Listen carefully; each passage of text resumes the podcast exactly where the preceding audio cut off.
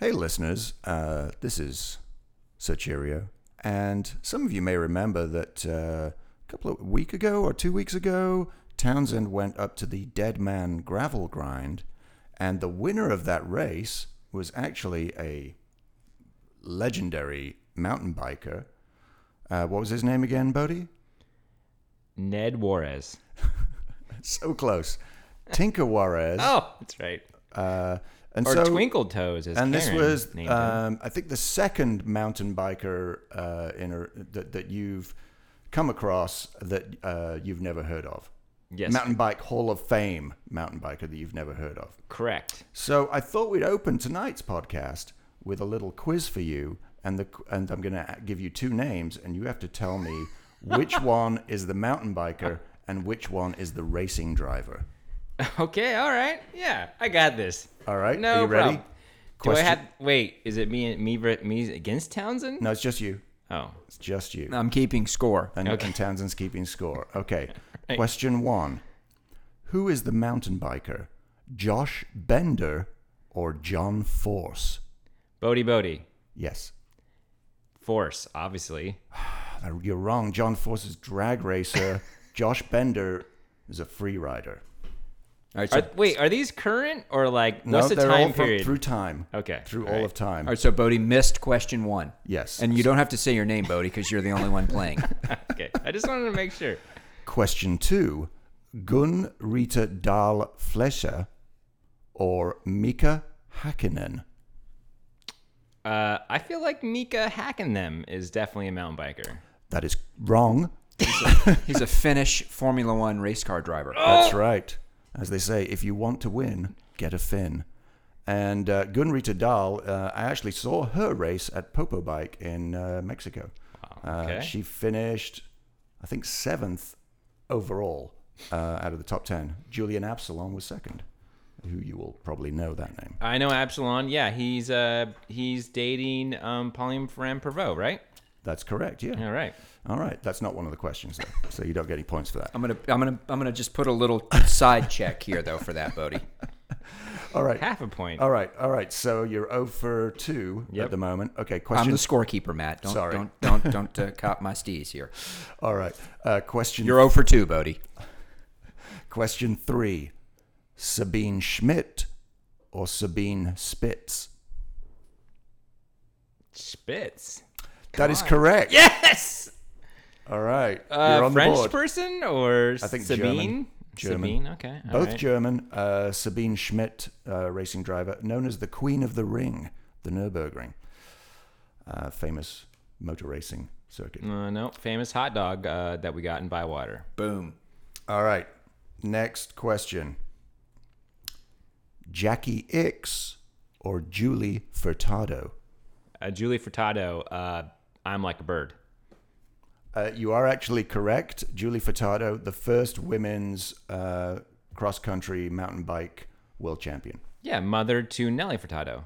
Uh, very possibly. I'm going to give you uh, the correct answer, and I'm giving you a side check. Jacky Ickx, another Formula One driver. Am I right, Matt? Uh, that is correct. And also, Could you do some NASCAR names, please? Because then I'll know a little bit better. um, well, you missed the first American drag racer. So, anyway. All right. Next question Filip Meirhaeghe or Keke Rosberg? Uh, Keke. Nope. Keke Rosberg was a Formula One driver. Filip Meirhaeghe is a cross country mountain biker who was busted for doping. Have I always just guessed the second person? All right, next one Bart Brentjens or Nico Rosberg? Bart. Bart Brentjens is correct. Yes. Nico Rosberg, son of the aforementioned Keke Rosberg. Actually, not. Uh, nephew.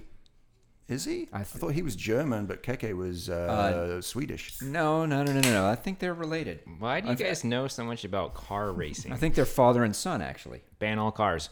All right, well, we'll check on that later. Uh, next one Michelle Mouton or Paola Pezzo?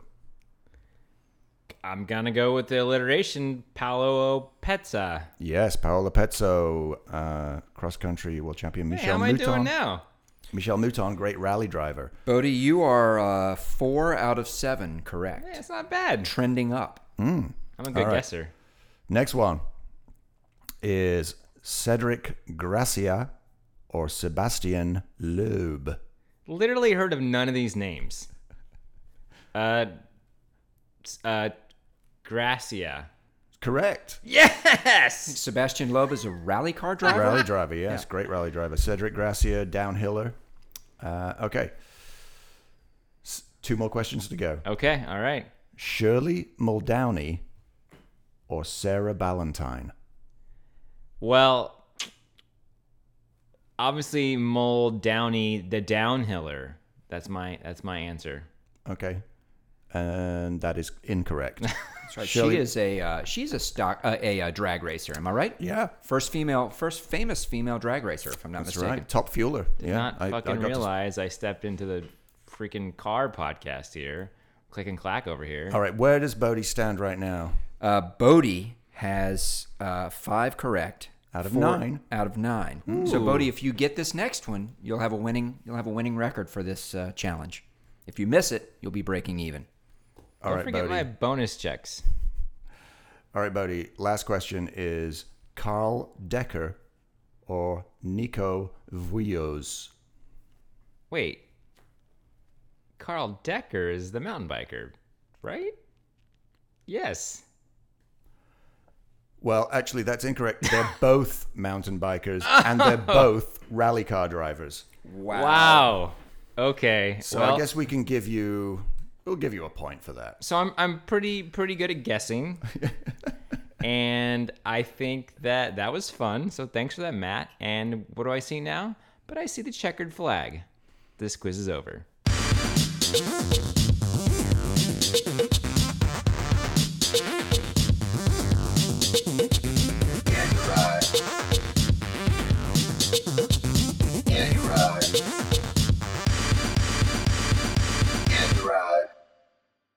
So six out of ten, Boedi, not bad. Um, Wait, wait, and uh, for six that, out of 10? six out of ten. That's good. And uh, for that, Boedi, I'm going to give you the opportunity to welcome everyone to uh, this episode of the Yeah You Ride podcast. Well, good evening and welcome to episode 74 of the Yeah You Ride podcast presented by Race Car Driving. I am the aforementioned Boedi Boedi. Hey there, Boedi. This is the T-Bone, and Sir Cheerio, Nico Rosberg is indeed the son of Keke Rosberg. All right. And this is uh, Cheerio, as you mentioned. Well, guys, um, thanks for that. That was fun. I, I, I appreciate a little bit of roasting. Um, yes, I don't know much about mountain biking. I was hoping to hear like a Missy Giove or like uh, Tomac or some other names that I may have known, but no, you gave me uh, you you did not take it easy on Yeah, me. he threw some deep cuts at you. That's Yeah. right. Yeah. I'm I'm curious to see how many of our listeners, as they follow along, will be able to get those uh, those answers correct. Um, yeah, me too. Hey, speaking of getting roasted, Boedi, um, you got a little roasted uh, this weekend on our uh, on our Sunday ride because uh, you, sir, got yourself a flat. yeah, Wait, what? Boedi? No, Boedi never gets flats. flats happen. What? Not to you though. I mean, you you never Oh, flat. I mean, have I said have I said that I don't get flats? No, I just take the piss out of you guys and your tubeless fails. Yeah, well, yeah. I mean, you're uh, you've been living that hard tube life for a while now, Boedi, and um, you know it's been it's been treating you well. And I guess your time was up, as is often the case, Well- as you say with flats, and uh, and you you you caught yourself one, as they say. Well, I don't think he called himself one because when I saw your picture, I noticed that that tube that he was putting in there already had a patch on it. At least one. I think maybe there were several. That was a tube that I pulled out and it had two patches on it. Wow. Uh, my direct words were, I wonder which one of these patches was the culprit. But in fact, it was a new hole. So that tube will now have three patches on it. Um, and so I, I had been a while since I had a flat. And so here's a here's a question for you guys to debate. I said the last time I thought I had a flat, but then I took it back and said it wasn't a flat. So tell me, is this a flat or not? If you roll your tire, your t- your clincher in a cross race, and the tube pops out the side, Yeah. and you have to run to the pit and deflate the tube to put the tire back on, does that count as a flat? I, I would, well, I'm going to defer to you, Townsend, on this one. I'm actually going to defer to our good buddy Zach Thomas, who said to you when you asked him that same question, if at some point you deflated the tube and the tube had no air in it, then it was a flat by definition. Wait, so your tire you, was flat. so do you get flats if you take your tires off your bike at home when you're cleaning stuff? No, because you're doing that voluntarily. Hmm. You, you, you, you. I mean, the, well, let's put it this way. But you went into the pit, but the tube wasn't actually flat when you No, went it wasn't. I had to deflate the tube so I could get the tire back on. So you didn't have a flat, you had a wardrobe malfunction. Basically, what happened there. yeah, pretty much. Yeah. You exposed yourself. I did. I mean, yeah, it was pretty amazing that I didn't flat the tube um, in that circumstance. But yeah, we had a we had a great ride on Sunday at Townsend, and I just thought I would maybe just you know, it's it's nice to go on, to break up the monotony of, of Hayne Boulevard or uh, the River Levee or the Lakefront Levee or the Giro route. I mean, look, in New Orleans, we don't have a lot of places to ride. Uh, what really makes New Orleans riding fun is the people that you ride with and the various, um, you know, race type rides um, make things interesting. But we uh, got out on a little bit of gravel out in the east. And I don't know, did a little bit of exploring. I don't know, took some good photos, had a good meal afterwards. Like it just kind of reminded me of a few years ago is when we seemed to do more rides like this. And I don't know, just had a had a blast. Yeah, for me, it, it, it had everything that that makes you want to get out of bed and go for a bike ride in the morning. Good people, good scenery, cool stuff, uh, great food at the end. I mean, we started with we started with coffee and ended with bratwurst. Yeah. So how can you go wrong? Hot dogs and beer. I mean, yeah, it was great. and uh, and and crushed a little bit of gravel in between uh, on some roads that I had not been on before. So that was uh, that was really fun. And uh, in the middle of it, uh, had six people standing around jeering at you, changing uh, changing a flat, getting you back for all the hell you've given us for occasionally having trouble with uh, with a flat tire on a on a tubeless rig. Matt was super bummed he was not there. I'm so disappointed. But to- you were actually- but the whole ride looked like it was a lot of fun, and I was I was really bummed that I uh, I missed out on that one. I would have loved to join you guys, but I woke up Sunday morning, and speaking of what you were saying earlier, riding on Hayne, Hayne caused me a lot of pain on Saturday, and I I could barely walk on Sunday morning. My hip was in oh, absolute because agony. you're hip, yeah. Yeah. So Well, I, this I was bummed to miss yeah, that one. this this ride uh, would not have been a good one for you. I was definitely pretty pretty sore afterwards. I mean, we we uh, we hit a lot of gravel and um, we put in some pretty couple pretty serious efforts. Wouldn't you say, Yeah, I mean, honestly, I was, I was, I was trying to bludgeon you guys as hard as I, as much as I could. I was like a soft bludgeon. Um, I was trying to get some training in, and so like bludgeoning with a spatula or something like that. yeah, that. just Or- you know, yeah, or like a, uh, uh, you know, not so hard pillow.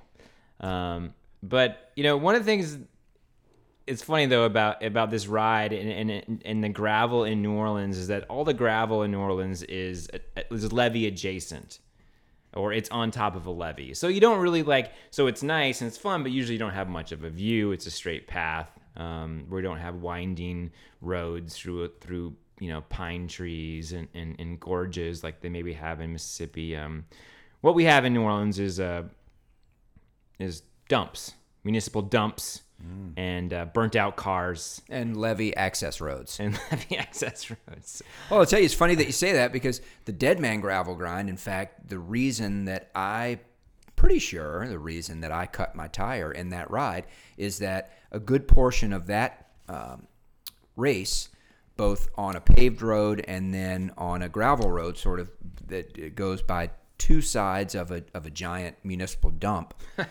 in Ridgeland, Mississippi.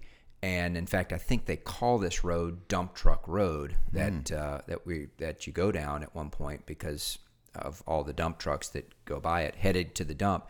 And there's shit all over those roads that falls out of those dump trucks and all sorts of little pieces of metal and various debris and trash. And um, so I think that's what I cut my tire on. Very well may have been what happened to you as well. Although you didn't flat on the gravel, you flatted on the road leading to the gravel. On Oh this yeah, ride, I didn't you? flatted on. Yeah, yeah, yeah.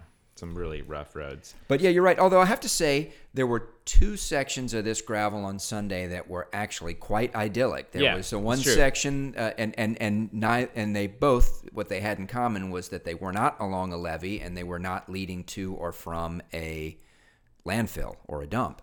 One and they they they were both sort of winding through a little bit of forest, and uh, thought that was thought that was quite nice.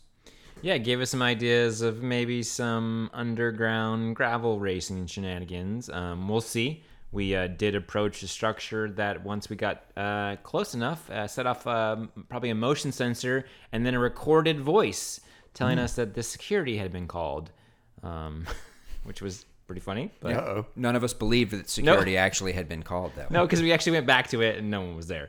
So, um, But you don't you don't call it an underground race though, Boedi, when it's gravel. You know what you call it? what do you call You it? call it undergrind. oh, Oh, okay. Yeah. Do some undergrinding. Yeah.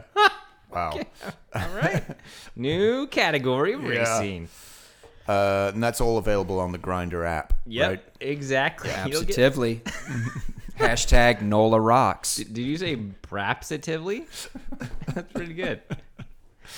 All right, guys. Well, I wanted to I wanted to get to this first, um, and it's sort of local news, but it's I think it's of interest to some of our uh, listeners who are not from the LAMBRA region. But today, um, uh, the USADA released a press release uh, letting us know that a one Jennifer Jones Pate, husband of David Pate, Wife, I believe. Sorry, She's- Yeah. uh, tested positive at the same race that he did at our crit and road championships last August. So husband and wife team both busted for doping at the same race in LAMBRA. They're both from Alabama, correct? Both in Birmingham. Yeah. Yeah. Um, Interesting. Yeah. Uh, a lot of very interesting. Uh, a lot of thoughts on this. Uh, sent me down a bunch of rabbit holes on the internet, and I really, admittedly, am not that educated on this whole side of cycling and and and what they tested positive for. So I don't really want to speculate on too much, but I think there is a lot of there's some lessons to be learned um, and and then some takeaways we can gather as racers and you know so in the release it said that uh, jennifer tested for andronic and androgenic anabolic steroids which essentially i guess is can be testosterone Or could it also be androgenic? Could it also be estrogen? Or is that also a possible one? as well? possibly yes um i thought some sort of human Metabolic steroid. metabolic steroid. Yes. Yeah. yeah something that something that was that that is not naturally occurring in your own body um, and I, I thought there was a in, in in there was a quote in the article um, from Tygart who is the guy who heads up USADA and I thought this was interesting because with when her husband who was a cat 5 a lot of people said what does it matter he's a cat 5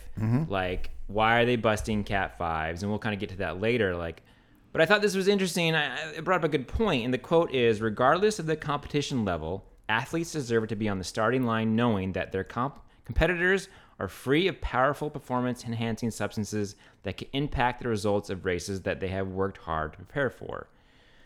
So, my takeaway from that is: yes, I agree with that. That even if you're a Cat Five, and even if you're Yeah. battling for tenth position out of 15, there is some comfort in knowing that you are on a somewhat you're on a level playing field and that no one is is, is taking advantage of you or or using something that's against the rules to get an advantage over you. And against the rules is like I really want to highlight that part. There are rules to the sport that we compete in and we're all should be aware and if you're not you can educate yourself but every time you sign up for a race, you agree to abide by the rules. All right, and and and what she said in a comment to our uh, local association Facebook page seemed to suggest that there may have been some other reasons that she was taking this, and that cycling isn't such a huge part of her life. that you know she would consider doing this to get an advantage in cycling, but that maybe she was doing it for other reasons, and we all just needed to sort of defer, and and that, that and that perhaps she uh, didn't realize or isn't so consumed with cycling that she was aware that this thing she was doing for another reason was a banned substance in cycling, and so we should all sort of get over it. And Boedi, you weren't buying that. Well, no, yeah, I'm not. I think that if you are participating in the game that we're all playing, then you get to play by the rules. You're not above the rules. And I find it really hard for someone to feign ignorance of the rules. Like I said, when they're right there in front of you every time you sign up for a race, you type in "I agree," and mm-hmm. it's literally at, in the middle of the page says we are, you know, we go by USADA guidelines. So, like, if you saw that and you had a question, guess what? You need to take some personal responsibility and find out what the answer is. Right, but but I think there is also the the I mean I I understand the flip side of it. It's like have you ever read Apple's iTunes terms and conditions?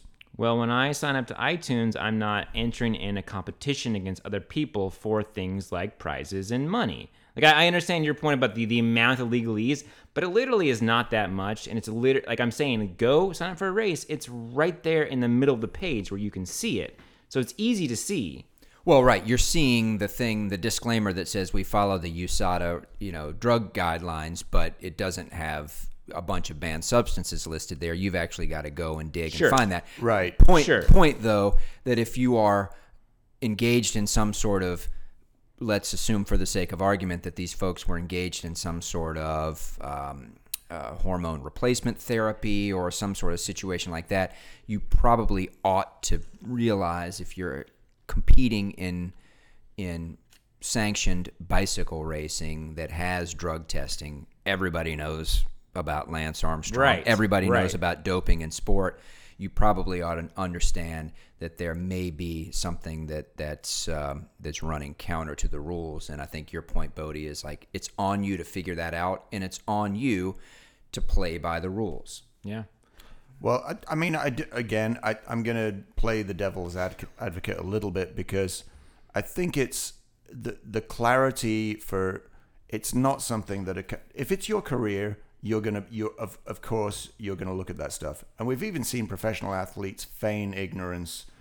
You know, it, feigning ignorance about it if you're a professional is inexcusable. Right, because you've got a team of people that are also there to help you figure that out. Yeah, I mean, director sportifs and team doctors and things like yeah, that. Yeah, coaches and everybody should be like, hey, you can't be doing this, you can't be doing that, and everything. So I, I, I understand at that level, but it, I think at the, like a Cat five, Cat four level or whatever, I think it's very difficult for people to. It's not even on your. It's not even on your because I know I have probably fallen foul of the rules personally, and I I'm not foul of the rules right now, but I have probably have been in the past. And if I'd have got because I've had for my hip, I've had cortisone shots, I've had tramadol.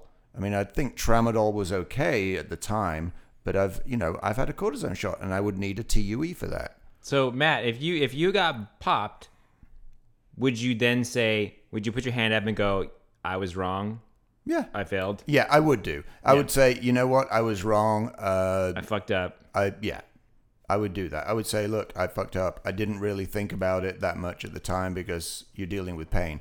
But what I I you have to be proactive, right? Yeah. And that's the thing is like if I'm going to a doctor and but then it's the thing of like, okay, I go to a doctor, I get a shot, and then I say, look, my, I, I've got to get a letter, right, from my from my doctor saying why all of this.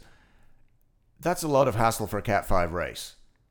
I'm, I'm just I'm not saying I'm not saying it's right to to bend the rules. I'm just saying that I think it's. Uh, oh, and by the way, I didn't have any fabulous results due to having a cortisone shot. Well, I mean that's the thing though. Like, uh, in in in, in so if you want to look at so her results get voided, Yep. uh, and she did pretty well at that race as a Cat Five. right. And as I pointed out to someone else, like as a Cat Five, you can't compete for money or prizes. You're not supposed to compete for anything of value. Right. Uh, if you're a Cat 5 woman, oftentimes you're in a Cat 4 5 race which means you can compete for prizes because you're racing its fours, or you're in an open field. Yeah. She competed in the women's cat 4 5 in the crit and the women's open 35 plus in the crit. Both of those fields had purses. She won money. Um, she Right.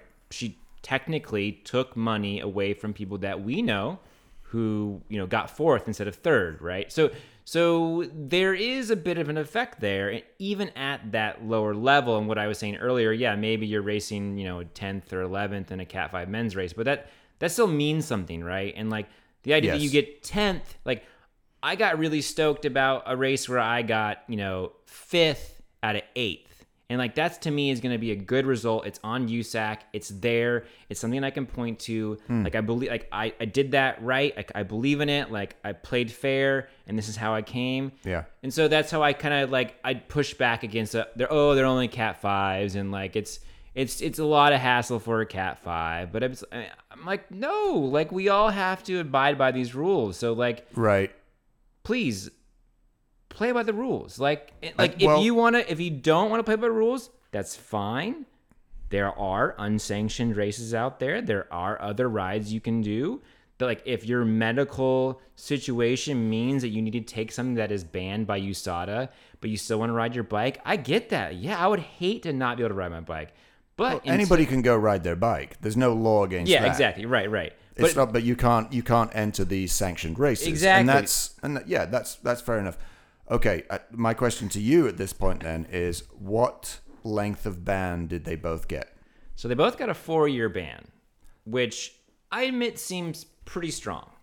especially if we're trying to attract people to the sport of bicycle racing right now. Um, I mean, I guess whatever. We're not trying to attract people that are cheating to bicycle racing, so you have to make a point. But boy, I tell you what, I mean, there uh, you you look at the length of suspensions that that pro athletes in the UCI have gotten for you know things worse than that. and- Let's look at current world champion Alejandro Valverde. Sure. Yeah.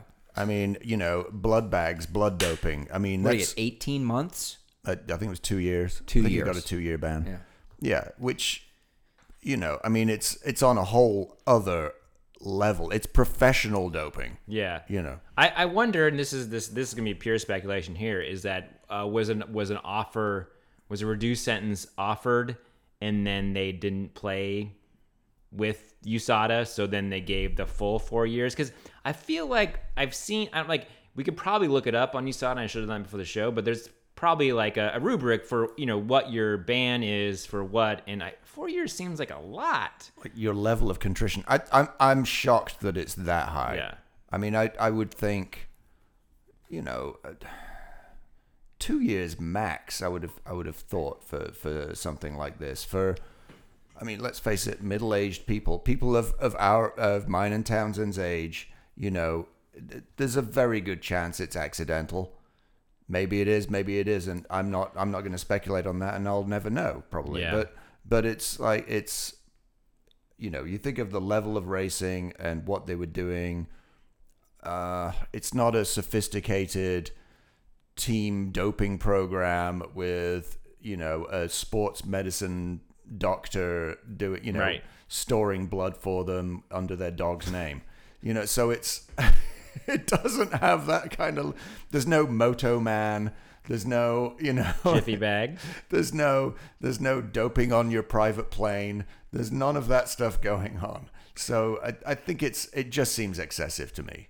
I do think that, and so, and one of the one of the biggest takeaway for me is that is that there's there's a lot of like unknowns for all of us here, um, and I think that as club members, um, as teammates, as you know, like fr- friends, like I don't want to Yeah. see any of my teammates, friends get busted in similar fashion or wind up in a in a weird situation where they maybe should have got a TUE and they Right. got they got popped because they went to a national event and they got random tested.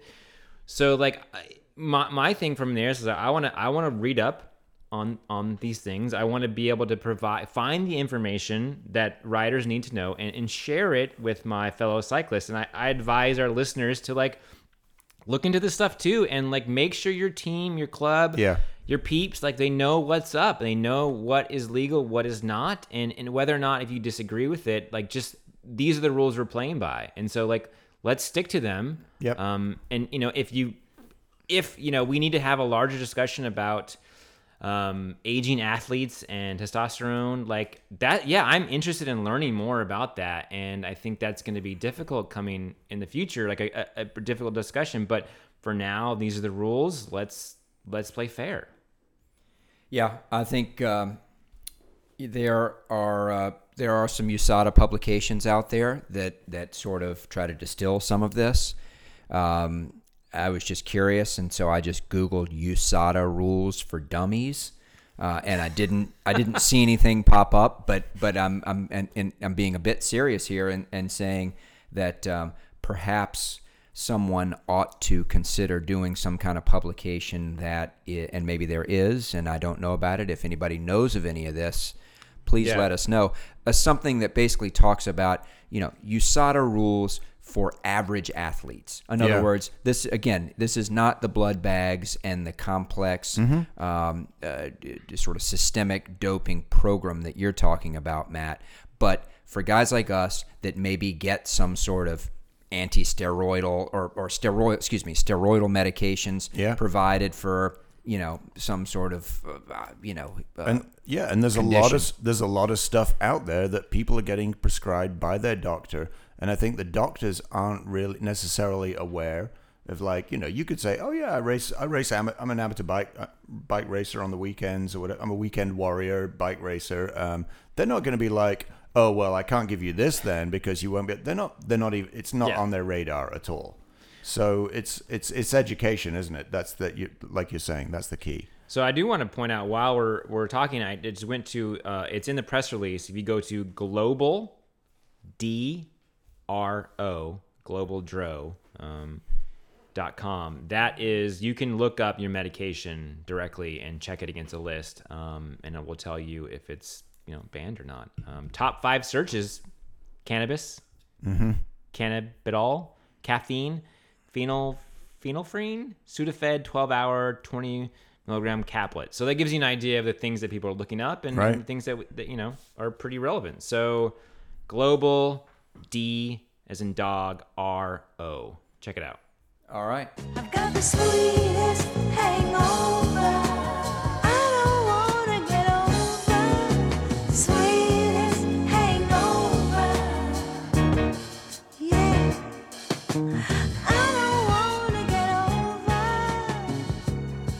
speaking of um, medicine, you want to look up. Uh, Some some of these athletes uh, in professional cyclocross are having a bit of a world's hangover.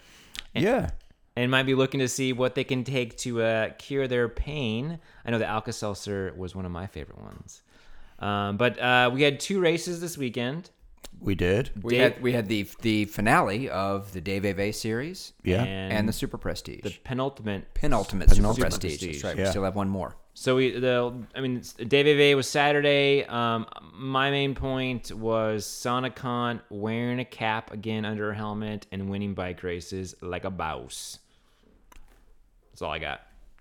Yeah, I mean, she was uh, she was great. She's got that uh, post worlds. You know, I think the the it's the it's the magic of the rainbow, isn't it? You just feel. I, I mean, I would imagine winning that is a massive a, massive. Well, we talked about last week. That weight off the shoulders, like, and also the elation. I think for her, it's like such a tight race from the week before. Uh, any any one of up to possibly 10 people could have won that world's race. She won it. She retained her title three in a row. She's got to feel absolutely invincible right now. So, and she's been, and she showed it this weekend. She's just been riding like a champion. So do you do you guys think that that she has did she time her training to peak for worlds and we're now seeing we're post peak and she's riding that form or do you think that it like you're saying it's more of a mental thing? I think it's more mental. I think she got an extra 10 watts when she put that jersey back on um, after after last weekend's race. I yeah, I would, I would say both. I think it's both. I think it's like uh, I think she did peak. I think she timed it. She was obviously getting a little bit better towards the end of the season. She had some she had some wins. Uh, she won in the the French race, right? Pontchâteau was the that she won, and so she'd had a tough season. She was there or thereabouts, obviously, the whole season. I mean, she she had some bad days, but she was pretty damn consistent, and that's why she won the DVV, right? Well, it was also her kind of course, her kind of conditions. You know, it was a little, it was a little sloppy. It was kind of, you know. Oh, I'm, I'm thinking. I'm sorry. You're I'm thinking, thinking of the race on Sunday. Yeah. Saturday was pretty fast. Yeah. It was a fast course. Uh, I I don't know. I think she's she's just on form and she's riding so clean. She's just riding what, not not doping wise. I'm I'm talking about, but like just her lines are so good and she's just I think she's just riding with confidence. She's not making a lot of mistakes and uh, yeah, she's riding like a champion. Question for you guys that we tried to figure out unsuccessfully last night for the most part, although I feel like I gave a decent answer to this question, but maybe some of our listeners know more about this than we do, and I'd be curious to see who's paying attention and, and if anybody knows this. Uh, Sanne Cant and Mathieu van der Poel uh, were pictured on the team podium for the DVV series. Uh, it was the Corendon Circus team. Uh, Sanne Cant is uh, not does not wear the Corendon Circus kit. She has a uh, IKO-Beobank. which is a Yeah. uh, which is a Belgian Belgian team, but her her club on the DVV official entry is listed as the Corendon Circus. I've never thought of she and van der Poel as being teammates, but the DVV awards a team prize, which is a combined men's and women's team prize, which takes the highest placed women's result, and then the next two, and then the two highest placed men's results Right. across the, the panoply of races, uh, and awards the team winner for that for that combination of results. And it was uh, MVDP, Sanne Cant, and uh, David van der Poel Ah. who combined to get that team result for Corendon Circus. It was very confusing. A lot of what I was reading was in Belgian, and I could never figure out how Sanne and Mathieu van der Poel are on the same team. Well, that's what if it is related to the club somehow. So if they are connected club wise, but there are two teams for the same club, is that is that how it works? It might if be. so, Ben Tulett is also, I think, on the same team as Sanne Cant. In which case, they have three world champions currently in their club. Well, and it and Ceylin Del Carmen Alvarado is races for Corendon Circus. She is actually one of MVDP's teammates. She is, yes. and is also, of course, the U23 national champion. Oh, Yeah. no, no, no. Yes, mm, But no, she's not. not, not not this year. not she world was. champ. No, she's never been the U23 world champion. That's right. Sorry, she is the Euro champ. You're she right. you're was right. the, definitely the favorite. If she had have won, they would have had four world champions in their club. Okay. Anyway, we're getting Yeah. s- a little too far down on that, but I thought it was interesting, and I don't know the answer. So if anybody does know the answer, how that works, let me know. Boedi, you got your hand up. Do you know the answer? I was trying to say that. So this was the Saturday was the DVV Trophy Series. This is the final race. Yep. Uh, Sanne Cant won that race. She Yep. also won the series overall. Yep. Uh, it was a it was a good battle between her and Loes, Loes Sels, uh, Yep. who finished second. Um, I think she was really trying to see if she can maybe squeak out a win. So there was eight strong, races. strong ride by Sels. Indeed, there was eight races in that series. There were seven different winners. Yeah. So in the in the women's field. in the women's field. Yeah. Just that's just pretty awesome to see. Um, it's also a time-based series, so kind of cool how that plays out. Um, Catherine Compton, Katie Compton, uh, placed sixth overall, notable American. But let's let's briefly go over the men's race um, and the results. No surprise there. van der Poel wins. Mm-hmm. I don't know if there's anything else to say about that race. Not really. um, Just but it was his 22nd win in a row. No, that was his. it's like his no. one billionth. It was okay. So by that race, it was his 24th. third, twenty third, twenty third in a row. Okay. So he had won seven out of the eight. Uh, he won the last seven. Uh, Toon Aerts won the first one. He won that overall with Toon Aerts in second. Um, minute 25 gap. so that series is wrapped up. Um, so on Sunday we had the penultimate, as I said, super prestige race. Um, I watched the women's race. It was a muddy affair. Sanne Cant won again. Like I said, she was wearing a cap. Uh, men's race. You guys got any highlights on that? Men's race was a real, a real mess. Um, very muddy. Uh, Mathieu van der Poel won it. Uh, I would say the kind of the the biggest takeaway from that race was that there were some fairly pretty dangerous course conditions, and Yeah. and a number of riders um, were just KO'd in that thing, uh, coming around some pretty fast, slippy corners and running uh, right into some of those big, thick, you know, The wooden posts. the, the big three inch Belgian diameter posts, Belgian yeah, posts. Yeah. And um, and and one of them, I don't remember who it was, uh, ended up having to be stretchered off. He was in pretty bad shape. I also thought it was interesting. Uh, Jeremy Powers was doing the color commentary for GCN, which was great. which was great. Um, he had, uh, you know, from the beginning of that race when everyone was lined up, just talking about what was going through people's heads as they sat there in the rain and the cold, waiting for the lights to go out and the race to start, to talking about different lines that van der Poel was taking and the risk reward of taking certain lines over others and when to run and when to try to ride and and just it was it was very very thoughtful uh, coverage but one of the points he was making is, you know, he said, look, in the States, we use a lot of these step in stakes. And of course, the three of us and anybody that's race cross Yeah. around here would be familiar with those. And he was saying, you know, when you when you run into those, they snap Yeah. And you know you break the stake and you get right up and keep going. And he said you know the, the these belgian posts um, are, are nothing like that that you know they will break your bike uh, or break your body uh, before they'll break.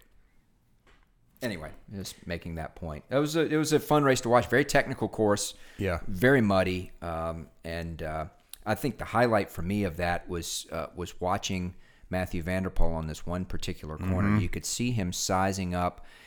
Uh, he was running it most of the race, but you Right. could see that every time he, he would ride a little bit closer to the line that he was thinking about taking, and and at one point he took it, and that was the decisive and and and made it and rode it. And Toon Aerts, who was right on his wheel going into it, uh, had to run it, and that was it. Uh, Well, he came in full gas on it, like where both of them at some points had been both been dismounting in an the, the the section previously had been dismounting and running the whole thing.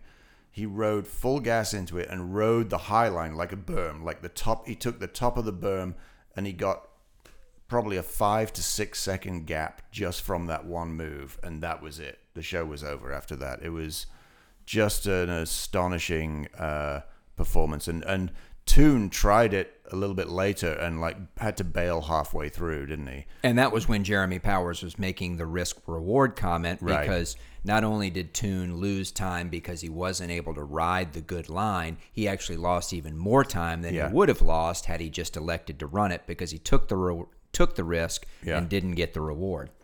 And I think that's one of the things with van der Poel is like there's, there's just that sense of play, right? He's like he's exploring. He's like, okay, I am that good that I can I can actually explore every lap, and I can I can I can try something out. I can go, you know what? I've done this. I'm gonna I'm, I'm gonna have a go this lap. I'm just gonna have a go and play with it. And then did you see on the last lap van der Poel took that high line and rode it again? He he had a big gap on Toon at that point in time. He yeah. did that just for show. He wanted to give the crowd, you know, one last one last look at at uh, how to how to hit that line perfectly. Yeah, and kinda cool. But uh, um, you know, unfortunately, we got to see his brother David van der Poel taken away on a stretcher. So Oh, was that David van der Poel that, Yeah. that got stretchered off? I didn't Yeah. Hmm. realize that. He was wrapped up in like one of those uh, space blankets when Yeah. they were taking him off. Yeah, so uh, you know, I, I I haven't seen anything since about that. I hope I hope he's okay. Uh, that was that, and that was that one section. Several people, I think Gianni Vermeersch went down in that same section, uh, and they actually ended up moving those stakes out. They moved the line further out because a lot of people were going into that post. Uh, Michael Vanthourenhout had an interesting. Uh, uh, run in that one section where van der Poel was doing the was was taking that high line that one time that that time. Uh, Michael Vanthourenhout like got stuck into somebody stuck him into the barrier on the left. Oh, I and then he's getting gif. untangled, and while he's getting untangled, he gets banged, I think, by Gianni Vermeersch behind him, and it flips his bike round back into it again. He was just like, "Oh my god, come on!" That was a Trek. Uh, that was a Telenet Fidea guy, and he he purposely hit his bike out of the way so he could run past him. Hmm, Maybe it was uh, Hermans or yeah, uh, I think it was or Corné Van Kessel. Corné Van Kessel. Yeah. yeah. Oh, Quinten Hermans' podium. Uh, that was a great result for him. and he's leaving the Lions next year. Is he really? Yep. Where's he going? Do we know? I don't know. I think he's starting his own team. I think. I know he's he's leaving the Lions, Hmm. um, but I don't know where he's going. Interesting. So van der Poel won that race. He's won seven out of the eight of Super Prestige. I'm gonna say probably has that wrapped up. I believe he is going for Sven Nys' record of winning all of the Super Prestige uh, races in a season. So you're looking at me like you don't believe me. Or, Did he do that? Sven did that. He I won believe all- so, yes. Every I- every race in one season. Yeah, I think I heard this on the the live stream on Sunday morning before we went for a ride. Well, he, he's not going to get it if he because he didn't uh, he didn't get one right. No, he. Oh oh seven. Okay, because there's the final one still to go. yeah, yeah. Yep. So he didn't get one of the Dave He Ve. yeah, tune Would- one, Yeah, which was the uh, Koppenberg cross. very first one. Yeah. Okay. All right, so Um, And just to round that out, Corné Van Kessel fin- rounds out the podium. Great race by Corné Van Kessel. He was uh, he, he went out hard and um, and and and stuck it and, and actually was fairly close to to Toon Aerts at the end of it. Uh, Eli Iserbyt and uh, Thomas Pidcock were fourth and fifth in that race. And there was a bunch of discussion uh, by J Powell again, very astute commentary about when those guys will choose to start racing elites and what it means when they when they declare. well, Iserbyt's going to race elites next year because he has to. Right. Uh, but the question is, Pidcock is still only 20, I Yeah. think. So Pidcock still has a couple of years to go. Uh, I I kind of feel like he should stay in U23 for another year, but I don't know. He's good enough. He's as good as I mean, he was he's good enough to be up there. So yeah, it's a tough one. It's a tough choice to make. So I just wanted to briefly mention that they have announced the UCI schedule for next year, and once again, we're gonna have two World Cups in the states. They've uh, swapped the dates back and forth. So Jingle Cross is gonna start first. So that first World Cup will be on the 14th of September, and then the Trek, uh, the world, the Waterloo World Cup will be on the 22nd, the next weekend, um, in in in uh, Wisconsin. So, also, an interesting thing about the calendar is that this year, cross UCI cross in the states literally starts in August, August thirty first. Reno? No, uh, in Virginia, Blue Ridge Go Go Cross. Uh, Reno is now a, I believe it's a Friday night race, if I'm correct. Well, isn't Interbike is over, right? Interbike is over. Uh, I'm not gonna just scroll through. Anyway, I believe that the Reno Cross is scheduled next to the West Sacramento uh, date, so you, then you kind of do both of those. Oh, so it's later in the year. Yeah, yeah. Gotcha. So that's that makes cool. sense. I think there'll probably be a few things uh, pushed around. The schedule's usually not exact uh, this early in the season, but good to see the dates are on there. The calendar is up. Two more World Cups next fall. I've already started to plan my September. Um, so, all right. Well, let's let's move on, guys, to pro road action. A lot of stuff. Seems like a lot of stuff going on that I'm not quite grasping. There's just a lot of races. I'm getting confused. Like it's it's right. It's not the classics. I'm not. I can't wrap my mind around it. Um, so I don't really have any highlights except that I did see the team announcements in Colombia. Mm-hmm. What race is that? Tour, Tour of Colombia? Yeah, and it's like It's football. like at a soccer stadium. yeah, Super cool. Yeah. I saw some some footage that uh, Vaughters posted on Instagram about that. It was like really awesome. Well, I mean, I just following along. the- Rockstar stuff. Yeah, that much. But I'm also following along the EF, uh, their Instagram feed and their stories. I'm like, Yeah. these guys even race bikes? They're like going jet skiing and like chilling, Jumping in, off like- bridges. Yeah, jumping off bridges and like chilling in cafes and like. It's early season. It's still like it's still like training camp slash race, Okay, right? like, like when are we getting to the bike racing? So I don't even know that race hasn't started yet, right? I think it's I think it might start tomorrow because they had the team announcement today, right, or yesterday. So it, it it's it's got to be yeah. I think it's got to be starting tomorrow. I'm So sure what what is the VCV race? That is the Vuelta de la Comunidad Valen- uh, Valencia. So it's in Spain. Spain, yeah. Okay. And that's another early season stage race. Uh, we saw a few people hitting out. Uh, we saw some wins for a few people. Trentin got a win. Uh, uh, uh, GVA got his first win of the season there, out sprinting Trentin on a like a kind of a sticky, sticky sprint. Is this a stage race? It's a stage race, yeah.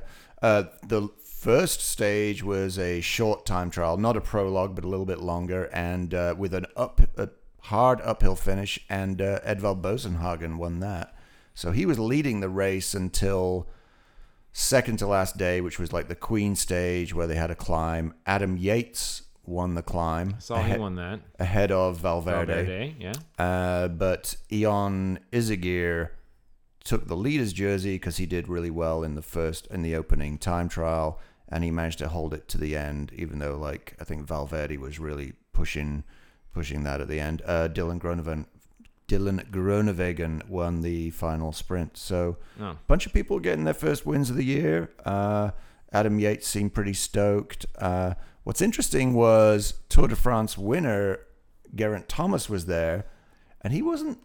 He said he's like he's like, he said he's got a little bit of extra timber right now, and he's not really looking to win anything. Uh, so he was actually doing a lot of work on the front for the rest of his team. He was That's just great.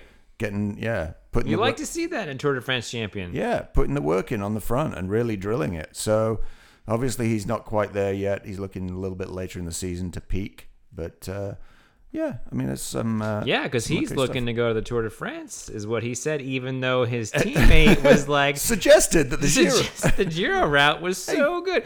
Uh, uh, I think this course is great for you. You sh- yeah, good. Yeah. I.e., Chris Froome is, is telling uh, uh, Thomas to, to go for the Giro, but uh, Thomas saying no, man. He wants to wants to target uh, Tour de France. I'm like, let's do it, all for it. So Froome is the Hinault to Thomas's uh, LeMond. Ooh, very interesting. Mm. We may have a slaying of the what is it? What would his Froome bot. Froome dog. Oh man, I was trying to think of some sort of like staring at your stem uh, joke. Um, so I also just wanted to point out I saw that Daryl Impey won the South American Road Race and Time Trial. Yeah. But I also learned that this is his eighth straight TT win, which unfortunately I didn't get any uh, data for this segment, but I wanted to like what other streaks are out there in terms of nationals. We we know that Katie Compton has 15 national champs cyclocross. Uh, you know, Sanne Cant has 10. Now I know that Impey has eight straight national TT champs. So I don't know. I'm I'm I'm interested in this. Do you, streaks. Uh, uh, Nicolas Vouilloz, who we mentioned earlier, mountain downhill mountain biker and rally driver, ten times downhill world champion. in a row? Ooh, god dang it! Okay. gonna say that. Anyway, so I don't want to. So if you listeners, if you have any uh, cool streaks you want to let me know, uh, specific to cycling, uh, you know, national champions, uh, please let me know.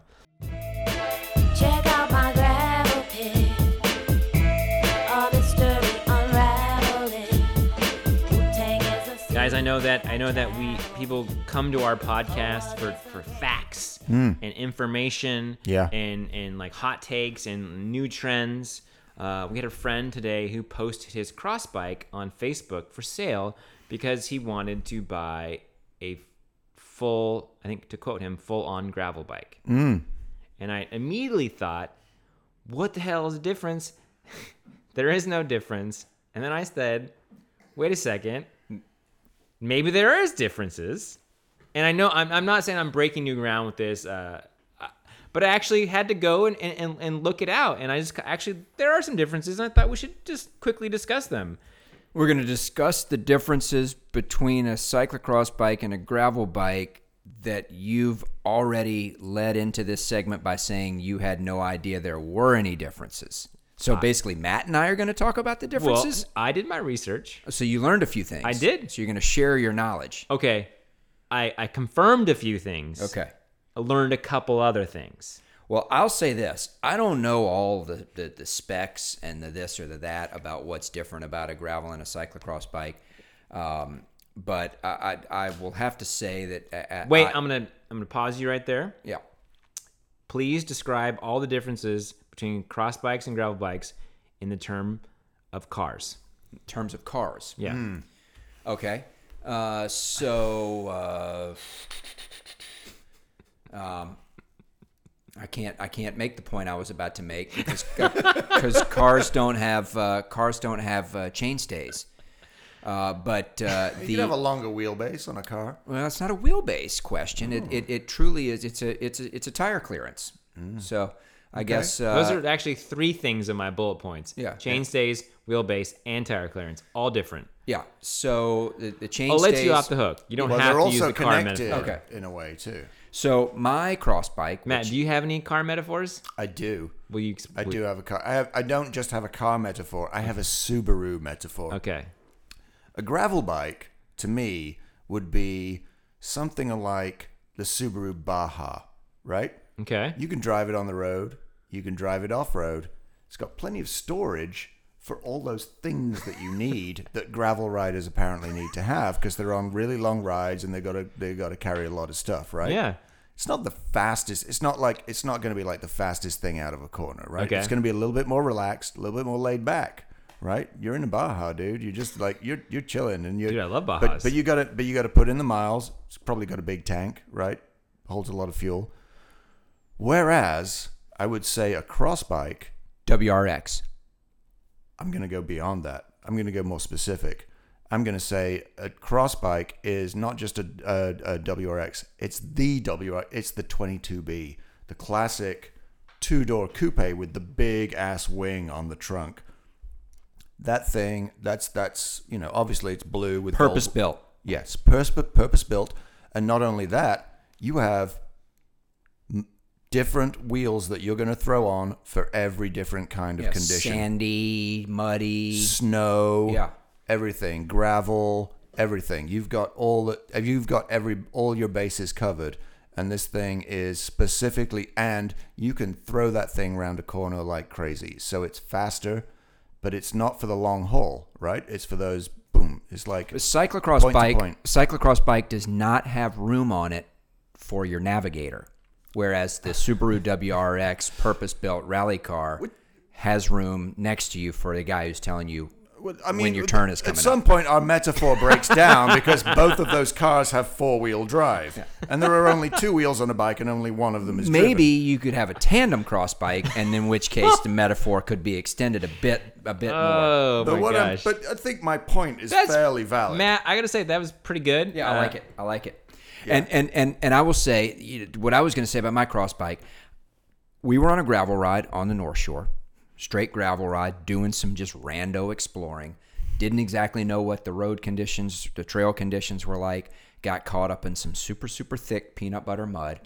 Uh, everybody's uh, uh, wheels and and brakes and um, were just getting jammed up with gunk.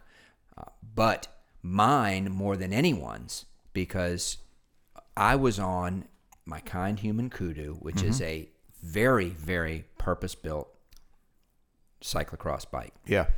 Uh, it's got room probably if I could probably fit 38s on there if I really wanted to, but it's got beefy chain stays. Uh, it does not have a ton of tire clearance back there because it's not meant to have a ton of tire clearance. UCI limit is 33. Uh, and I was just getting it gunked up in those big fat chain stays with lots of mud, lots of gunk, and so much so that I actually wore the paint off the inside of my chain stays because I was I was just grinding it with mud and sand and grit, and yeah. grit as my as my tire was running through there. Um, gravel bike has a lot more a lot more relaxed Yeah. Chain stays there in the You back. possibly fit a 42. Yeah, not not built to be just jamming and and and hopping over you know bumps and stuff like that. It's made to pretty much stay on the ground for the most part, right? It's going to be solid, but it's not going to be as stiff and racy and and um, made to take a beating as a as a cross bike. Yeah, I, I I think those are I think those are those are what I have on my list. Uh, just just to sort of like bullet points for our listeners. If you if you if you want to figure out what you need, uh, uh, tire clearance one is big. Like you said, Matt said UCI uh, limit of 33. So a purpose-built cross bike is going to have not not ton of tire clearance because it doesn't need to have that much tire, tire clearance. Yeah, I mean my my Boone, which is exactly the same bike that the Telenet, t- exactly the same frame set the Telenet Fidea riders have. Thirty eight is going to be a snug fit in that in that bike. Uh, but the other thing is, uh, I think the traditional cross bike is the old the old school, and yours is probably slightly old school, probably like higher bottom bracket. My old blue was definitely a high bottom Yep. bracket bike uh, for those Euro style super slop cross racing conditions. Well, it's uh, also for uh, pedaling clearance in the corners, right? pedaling clearance in the corners. You want to be able to pedal through the corner. So yeah, So that's BB height is one I have. Uh, gearing is another one. Uh, on a gravel ride, uh, gravel bike, you probably have uh, a, a wider range of gearing because you're gonna More more road gearing than, Yeah, than you you might have some downhills that you can go pretty fast, whereas a cross bike is going to be more compact gearing. Your your top speeds are you know mid twenties. You're really never going that much faster than that. Of course, you can put whatever chain rings you want Sure. on your cross bike. Right, sure. Spec. We just made spec with a different gearing. Um, a, a, a gravel bike is going to have all kinds of mounting brackets and That's right. braze-ons and, and, and Yeah. drilled holes, right? So you can put your freaking 75 frame bags and your you can pull a trailer and you can bring your friends along on the ride. Whereas a cross bike nowadays is built for racing. It's an hour long. You don't need to haul any shit. Um, wheelbase a bit a bit uh, shorter on a cross bike. Yep. Bit more nimbler. Uh, nimbler. nimbler. Nimbler? Yeah, Nimbly we'll go with bimbly. Nimbly bimbly on the cross bike. Uh, getting around those tight corners. Uh, gravel bike wider. You're going longer. You're Mm-hmm. steadier. Um, something I hadn't thought about was quick release. So for quick wheel changes versus a gravel bike, I don't- You want through axle with both. Yeah. I think that's a, disc wheels, road, gravel, cross. It's all through axles now. Yeah, I mean, having having now ridden my cross bike with through axle, I, I you know, I, it, it, I would not get a bike with anything other than through axle. And if you're racing cross, you don't have wheel changes. You you have bike changes. that's true. And if you're riding gravel, it's everything's more stretched out time wise and whatever. St- uh, the the the performance advantage of a through axle it just makes total sense. I'll if if we're getting close to the end of this segment and looking to just put a pin in it, I will I will share one final thought, and it's based on a conversation that I had with um, Adam Abramowitz from Kind Human. Kind Human makes an exceptional cyclocross bike, the Kind Human Human Kudu, which is what I race. They also might make an exceptional gravel bike, the Kind Human Kensuke. When I was getting ready to get into my bike, I actually debated back and forth about which I wanted to get because, as you know, Boedi, like this Sunday, I like to do some gravel riding. I've been to do some gravel racing. Um, what it came down to for me, and what I would suggest for anyone who's trying to decide between a cyclocross bike and a gravel bike, and I think this is where Rusty came out, our friend who posted his cross bike for sale, because he comes out on the other side of this uh, answer, which is if you want to race cyclocross, if you're going to use the bike to race cyclocross, get a cyclocross bike. Yeah. Okay, you can ride a cyclocross bike in any sort of gravel race, Yep. any sort of gravel ride. Um, yes, there are limitations about exactly how gravelicious you can get on it, but you can get plenty, plenty of gravel riding in Yeah. on a dedicated cyclocross bike. If, however, you aren't going to go race cyclocross seven weekends in the fall, and that you don't own a skin suit and you're not gonna like bring your tent and your family and your bros and your cooler and your se- extra set of wheels and go to a bunch of cyclocross races get a gravel bike because you can do lots of gravel riding with a gravel bike Yeah, if you want to go bike packing, get a gravel bike. Right. But Yeah. if you want to go do a cross race on the weekend, you can go race your gravel bike Yeah. in a cross race. There's nothing to prevent you from doing that. So it really comes down to a- which is your main thing, you know? Really good breakdown. Buy the bike for your main thing and use it for both. Yeah. Well, I would like to um, also add to that that uh, you know just to throw just to throw the baby in the bathwater and throw th- something in the mix is that uh, our good friend uh, Jaden Kiefer, Doctor Doctor Kiefer, uh, pointed out that you can do anything on 28s. Yeah, you can do it on 28s. The question is, can you do it well? Um, as he flatted in all our gravel races. That was on 26s, I believe. okay. Yeah. Um, I I just I just really want to see a double stack biplane canyon in a cross race. Can someone please make that happen? sure, it won't be me, but, but uh, I'm sure somebody can. I really do actually want to try those handlebars out. Um, well, guys, I think I think that it's really it for me.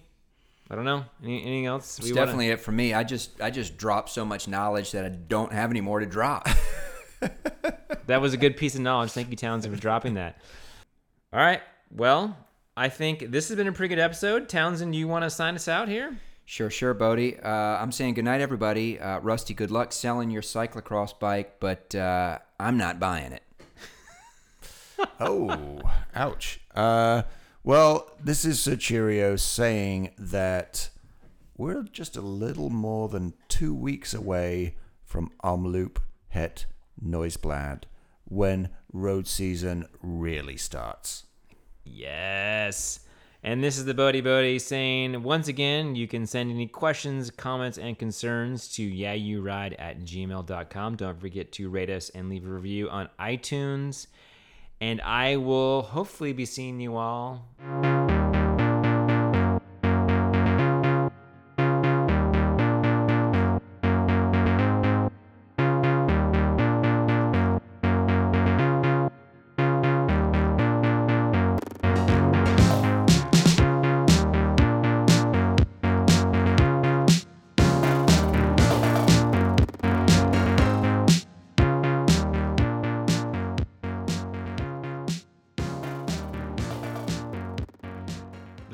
gravel bike is like when a when someone like your age Townsend buys a Porsche 911.